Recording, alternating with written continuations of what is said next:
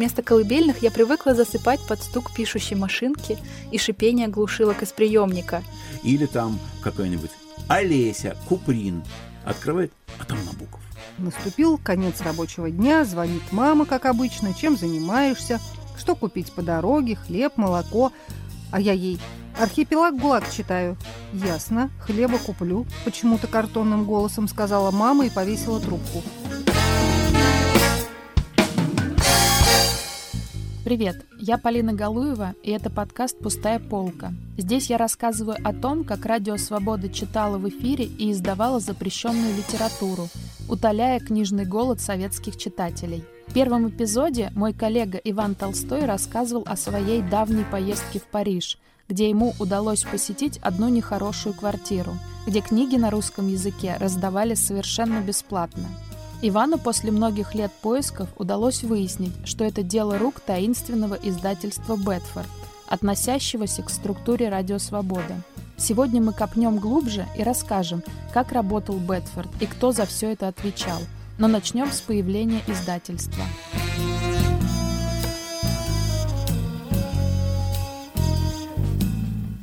Историки, там издаты, историки культуры отсчитывают там издат от доктора Живаго, то есть от 58 года. На самом деле можно начать немножечко и раньше, потому что у Бетфорда была старшая сестра или старший брат, или как это назвать, издательство при радио «Свободная Европа». Это сейчас Радио Свобода и Радио Свободная Европа – единая организация. Раньше это были две радиостанции. Радио Свобода вещала на Советский Союз, а Радио Свободная Европа вещала на страны соцлагеря. И у Радио Свободная Европа было издательство Free Europe Press. Ему не нужно было таиться, потому что и условия, и обстоятельства выхода книг для засылки в Восточную Европу были другие. Книги печатались не по-венгерски – не по-польски, не по-албански, не по-сербски, не на языках бывшей Югославии. Они печатались по-английски, французски, немецки, испански. Культурных людей было полно в Европе, в Восточной Европе, поэтому не нужно было так много тратить сил на это издание. Просто часть тиражей шла. А вот что касается книг на русском языке, то издательство возникло в 1956 году. Там издавались какие-то брошюры, был такой план под видом советских книжек впечатывать под обложку что-то запрещенное. Ну, например, вы брали книжку, а там Вера Панова, Сережа, повесть, Москва 1953. Вы открывали, и на титульном листе повторено Сережа, Москва 53, издательство художественной литературы или советский писатель.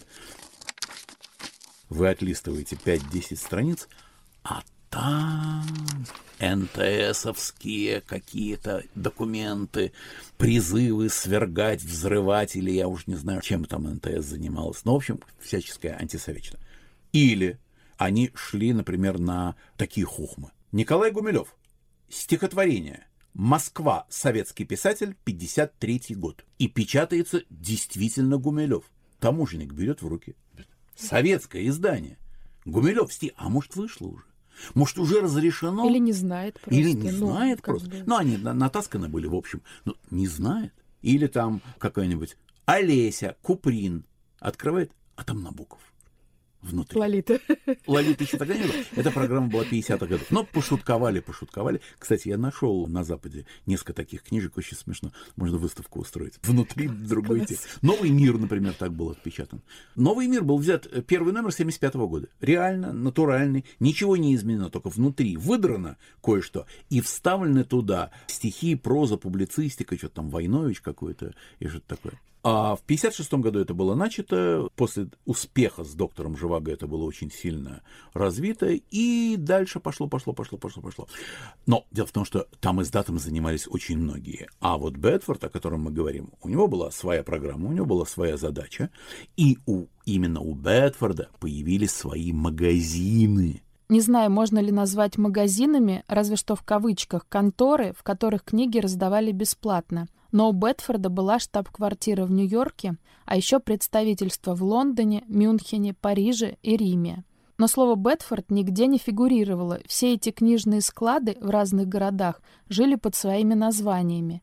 Интересно, кому было по плечам придумать и реализовать такой проект? Конечно, для того, чтобы организовать издательство, распространительскую контору, вообще действующий механизм, такой заводик по производству засылки и подтачиванию, конечно, нужны люди, понимающие в этой области. И такой человек нашелся. Это бывший дипломат, всегда интересовавшийся книгами, печатной продукцией, которого звали Айзек Пэтч. Он, кстати, э, прожил 101 год и скончался совсем недавно, несколько лет назад. Я, увы, не смог до него добраться в Америке, но, во-первых, я читал его воспоминания, во-вторых, я был знаком и с его подчиненными. И вот этот Айзек Пэтч, работал в Москве, прекрасно знал русский язык. Кстати, в Москве он, знаете, чем занимался? Он во время войны покупал в московских магазинах, в том числе в букинистических, путеводители и карты советских городов, провинциальных. В провинцию ведь никого не пускали, тем более война идет, а тут американский дипломат. А он покупал эти книжки. Понятно, что эти книжки очень много говорят об экономике, политике, устройстве страны и так далее. Вроде бы через краеведческую информацию многое можно прочитать. И известно, что шпионы, они читают провинциальные газеты просто от корки до корки. И из них выясняется, например, где и в каком военном округе кто-то пошел на повышение, где что-то строят, где планируется ближайший плацдарм, шахты и так далее. Потому что кто закупает цемент, где строится кирпичный заводик и так далее, он просто так не строится. Железнодорожный состав с определенным горючим, сошедший с рельс, в неизвестно где, направляется куда?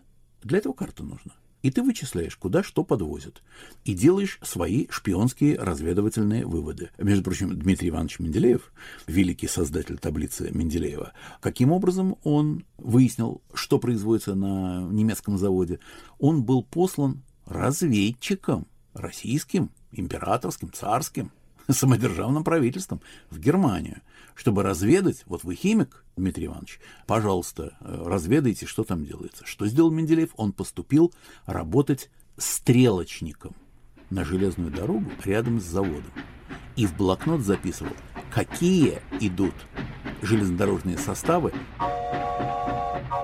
а у немцев все аккуратно. Если селитра, то она написана на вагоне селитра. Если кадмий, то написано кадмий. Если порох, то, соответственно, соответствующая формула. И он это переписал. И как человек, который именно на формулах съел собаку, он в своем блокноте мгновенно за несколько месяцев составил все необходимые пропорции и привез. И говорит, вот, пожалуйста, вот вам это вещество здесь пробирка, здесь, здесь. Как, Дмитрий Иванович, вы могли не поступать? Ну, так. Мозги надо иметь. Айзек Пэтч, я не хочу ничего дурного сказать об Айзеке Пэтч, но Айзек Пэтч покупал путеводители. Анализировали эти путеводители. Он был путешественник. Он был путешественник, совершенно верно. А анализировали эти путеводители те, кому положено анализировать. Нам эти люди недоступны. Он был объявлен персоной нон-грата, тогда, когда нужно было его объявить, и выслан. Он приехал в Чехословакию, был здесь в роковой момент в 1948 году, в при коммунистическом перевороте, был и отсюда потом выслан.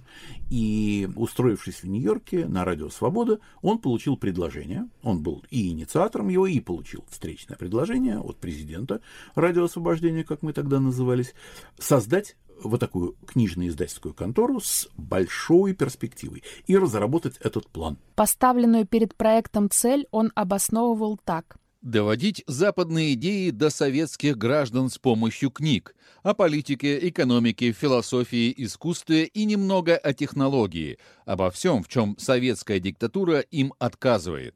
Айзек Пэтч возглавлял эту контору на протяжении 15 лет. Формально до 1971 года. В 1971 году в Конгрессе Соединенных Штатов было разоблачено финансирование свободы и свободной Европы со стороны ЦРУ. И тогда формально контора Бетфорда была закрыта. Точнее, скажем, аккуратнее, прикрыта. Формально Бетфорд перестал существовать в 1971 году, но остался де-факто. Если я в него ходил в 88-м. По-моему, он до 91-го, до распада Советского Союза формально существовал. Но все меньше и меньше.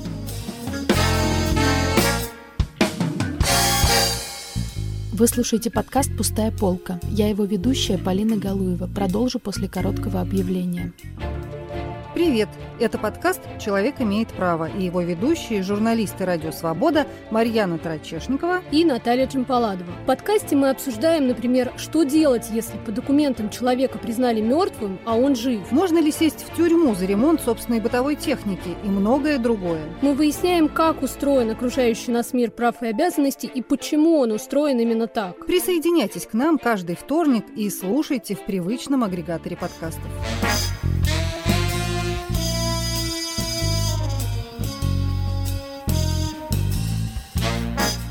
Возвращаемся к истории там издата. Ведущие подкаста «Человек имеет право» подбросили мне очень интересный и одновременно сложный вопрос про авторские права. С авторскими правами вопрос очень хитрый и очень драматичный, хотя, казалось бы, что может быть скучнее юридической ситуации. А вот оказывается, интереснее тоже мало что можно найти. История с там издатом – это история международная. Я сижу в своей стране, скажем, в Советском Союзе, и я пишу стихи, а кто-то их будет издавать на Западе. И если я остаюсь в своей стране, а меня издают на Западе, то мне только честь и слава. Больше ничего, у меня нет никаких ни авторских запросов, ни гонораров, естественно. Все меняется, если я попадаю на Запад. То есть, если я эмигрирую, или меня высылают, как очень многих – Тогда, естественно, ситуация совершенно другая. Я прихожу к издателю и спрашиваю, а я могу что-нибудь получить за свои произведения? И вот тут, как пощечина, мне прилетает правда. А правда заключается в том, что иммигрантские издательства — это издательства такие же нищие, как я был в Советском Союзе. Потому что иммигрантские издательства, особенно те, которые существовали после войны, это издательства некоммерческие. То есть, если у него есть свои деньги, то они не от издательства, а потому что он еще и профессор в университете, или он искусствовед и работает в музее, или он, честно говоря, бизнесмен и торгует вином. Или он, я не знаю, кто-то еще просто получил наследство и поэтому тратит его на выпуск книг. Но он не зарабатывает книгами. Во всяком случае, он не зарабатывает моими книгами. Книгами, пришедшими из Советского Союза. Исключение минимальное. Солженицын приносил доходы, Набоков приносил доходы, некоторые мемуаристы приносили доходы. Надежда Мандельштам, вдова Осипа Мандельштама, с ее гениальными, потрясающими, несправедливыми воспоминаниями, приносила издательству доходы. Дневник Лидии Чуковской, записки об Анне Ахматовой, приносил доходы, а другие книги Лидии Чуковской дохода не приносили. И так далее. Каждый раз нужно очень и очень делить и смотреть на конкретного автора. За некоторого писателя доход можно было получить, за 99% получить было нельзя. И тут на сцену выходит Бетфорд, который не только самостоятельно издавал и распространял книги, причем никогда не ставя на них свое имя. Для каждого конкретного тиража часто придумывалось свое оригинальное название. Бетфорд также финансировал зарубежные и иммигрантские издательства, если те планировали выпустить какую-то важную книгу на русском языке. И Айзеку Пэтчу и его команде удавалось обосновать перед ЦРУ, что выпуск этой книги послужит общей цели подтачивания советских устоев. В идеологической диверсии против Советского Союза участвуют крупные книжные фирмы. Они выпускают как антисоветские фолианты, так и подметные публикации на папиросной бумаге, такие как вот этот вариант журнала «Посев», предназначенный для конспиративного распространения. «Дорогой друг», так обращается мигрантская организация НТС. А далее следует текст, из которого ясно, что писал его враг. Я нашла интервью Элендей Профер, это одна из основательниц знаменитого издательства «Ардис», где, среди прочих, издавались Бродский и Довлатов. Она подтверждала, что издательству не раз поступали предложения напрямую из ЦРУ о спонсировании того или иного тиража, но они всегда отказывали. Однако Бетфорд поступал тоньше. Бетфорд был устроен так, что он закупал 400 экземпляров книг. 400 экземпляров окупали тираж. Но никто не печатал только 400. Печатали больше. Во-первых, сама типография говорила, нет, нам 400 мало. И тиражи были такие, 800, 1200. И вот этот остаток книг издательство и пыталось распродать, что было достаточно сложно, потому что не было рынка иммигрантской литературы, книги никто не покупал. Еще раз повторюсь, что речь идет не о хитах и авторах типа Солженицына или Набокова.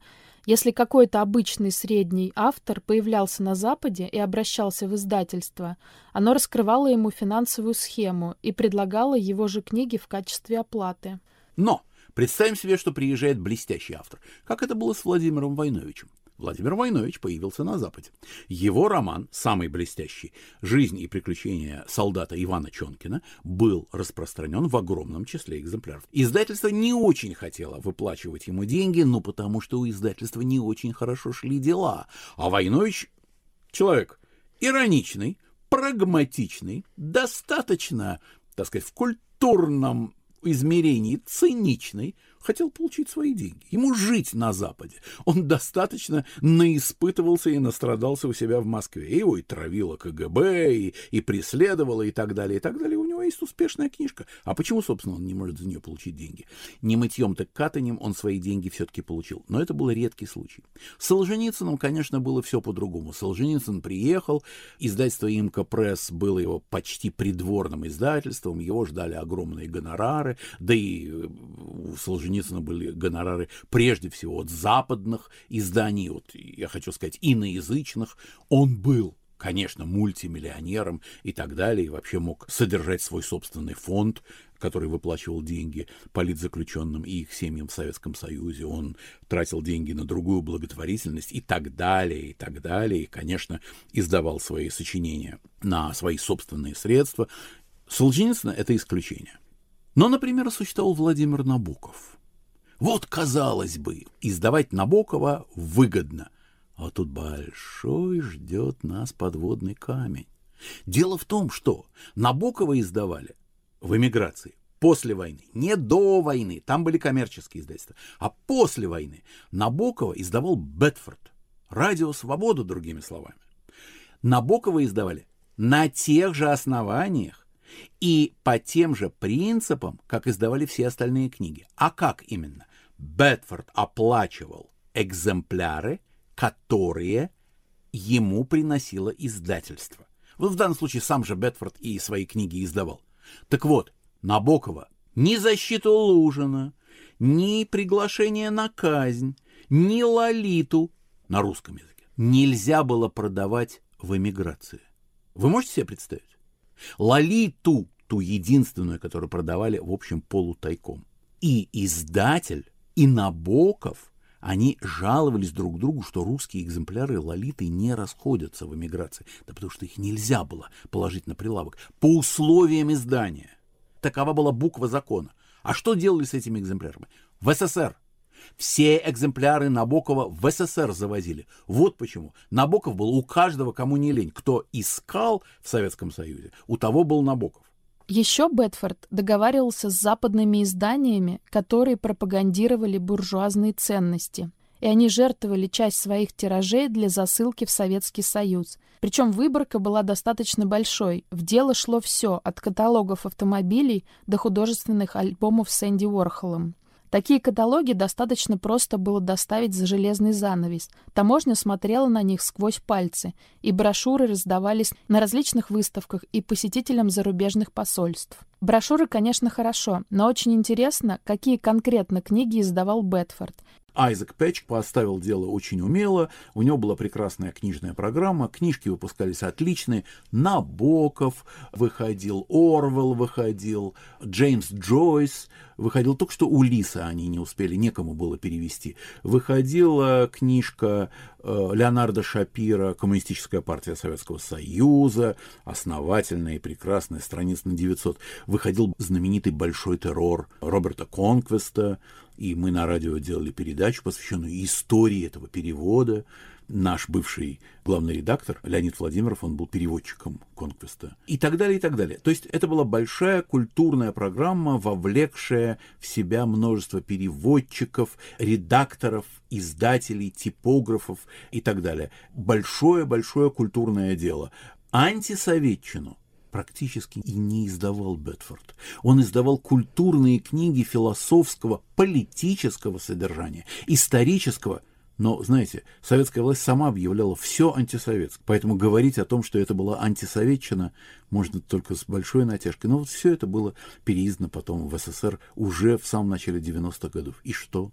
И где там антисоветчина? Это просто взрослые люди писали взрослые книги. Кремль хотел, чтобы мы оставались такими вот буратинами и винни-пухами. Им не удалось. Бетфорд их победил. А если говорить, я, конечно, понимаю, что очень тяжело какие-то цифры приводить, но вот за эти годы существования, получается, с 56 по 91 есть какое-то понимание, сколько книг могли издать и отправить в Советский Союз? По числу наименований книг на русском языке было не так много. Я думаю, что они уложились бы в сотню наименований. Какие были у них тиражи? Разные.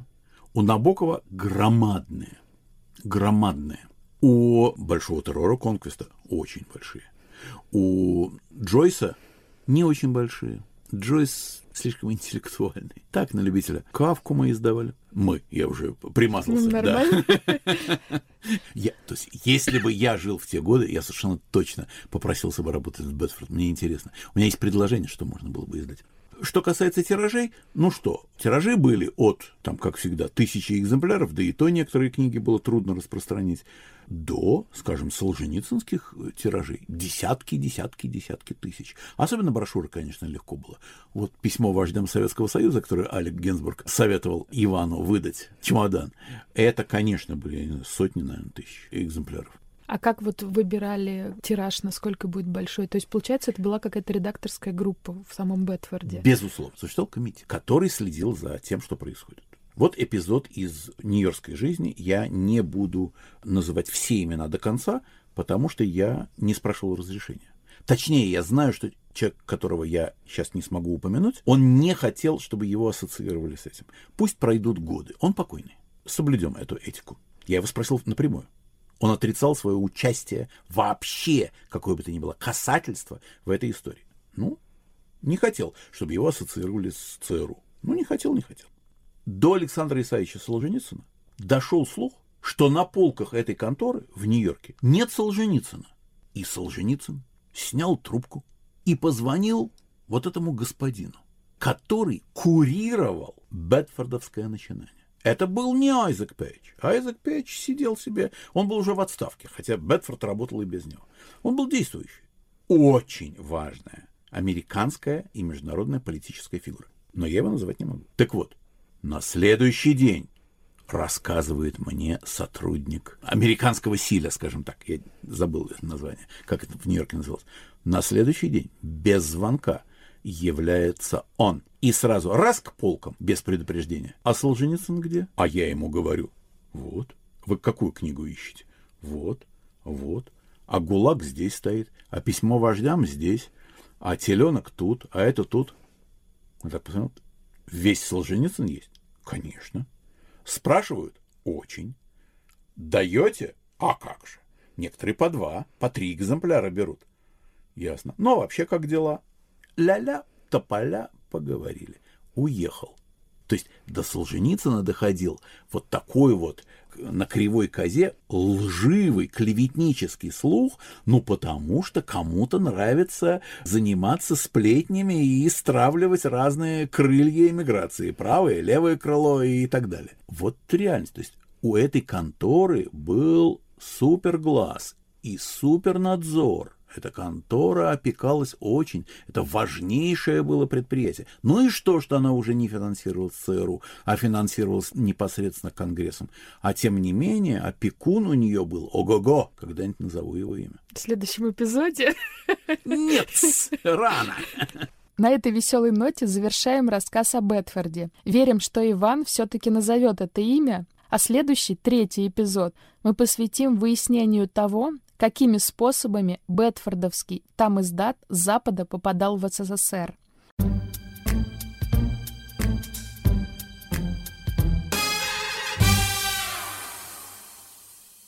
А сейчас рубрика личных историй. Мы их собрали вместе с проектом «Пост-Пост-Медиа» и его главным редактором Ленор Горалик. Воспоминания о том, как люди читали и распространяли сам и там издат, зачитывают журналисты «Радио Свобода». Анна Нестерова. Мой дедушка был убежденный диссидент. Ловил на спидоле голос, BBC, немецкую волну, записывал программу передач в табличке на перфокартах. Помню, как слушал литературные чтения Булгакова, Гумилева, Солженицына, ругался, опять глушат сволочи. Конечно, и самоиздат у нас в доме появлялся. Однажды притащили родители толстенный, неподъемный том. Утром ушли на работу. Мама работала в ней, там была внутренняя телефонная станция. Звонишь на городской номер, трубку берет телефонистка, а ты ей взрослым деловым голосом. «3.15, пожалуйста». И это будет мамина лаборатория. Телефонистки, наверное, могли и подключаться при желании, слушать, что на линии происходит. Руками все соединения делались-то. И вот прихожу я в тот раз из школы, седьмой класс, а дома эта книга огромная, и название на ней знакомое по дедушкиным передачам. Я тогда читала как комбайн, до чего могла дотянуться. Конечно, мимо не прошла. К вечеру уже несколько глав осилила. Наступил конец рабочего дня, звонит мама, как обычно, чем занимаешься, что купить по дороге, хлеб, молоко. А я ей «Архипелаг ГУЛАГ читаю». «Ясно, хлеба куплю», — почему-то картонным голосом сказала мама и повесила трубку. Вечером дома было большое разъяснение за советскую власть и что можно говорить по телефону, а что нет. Книги больше без предварительных комментариев на виду не оставляли. Дмитрий Кузьмин в 1983 году мне было 14 лет, и по стечению обстоятельств я заявился без предупреждения поздно вечером домой к моему отцу, которого до этого не видел лет семь. После некоторого первоначального шока он уложил меня спать на диване в своем кабинете, а утром, уезжая на работу, положил у моего изголовья три книжки. «Дар Набокова», изданный в Риге в 1930-х сборник ранней прозы Булгакова «Роковые яйца» и тому подобное, и большой самоздатский сборник Горбаневской. Булгаков мне не зашел а Набоков и Горбаневская в значительной мере перевернули мое представление о литературе, определив мою дальнейшую жизнь. Ирина Лащивер Кажется, сам издат и там издат были в доме всегда. Вместо колыбельных я привыкла засыпать под стук пишущей машинки и шипение глушилок из приемника, а в телефонных разговорах нелегальная литература почему-то называлась творог. Это был подкаст «Пустая полка». Слушайте нас в удобном вам приложении подкастов, ставьте лайки и пишите комментарии. А если у вас есть личная история, связанная с сам или там издатом, присылайте. Электронный адрес я оставлю в описании подкаста. Продюсер подкаста Наталья Аркадьева. А я с вами прощаюсь. Пока-пока.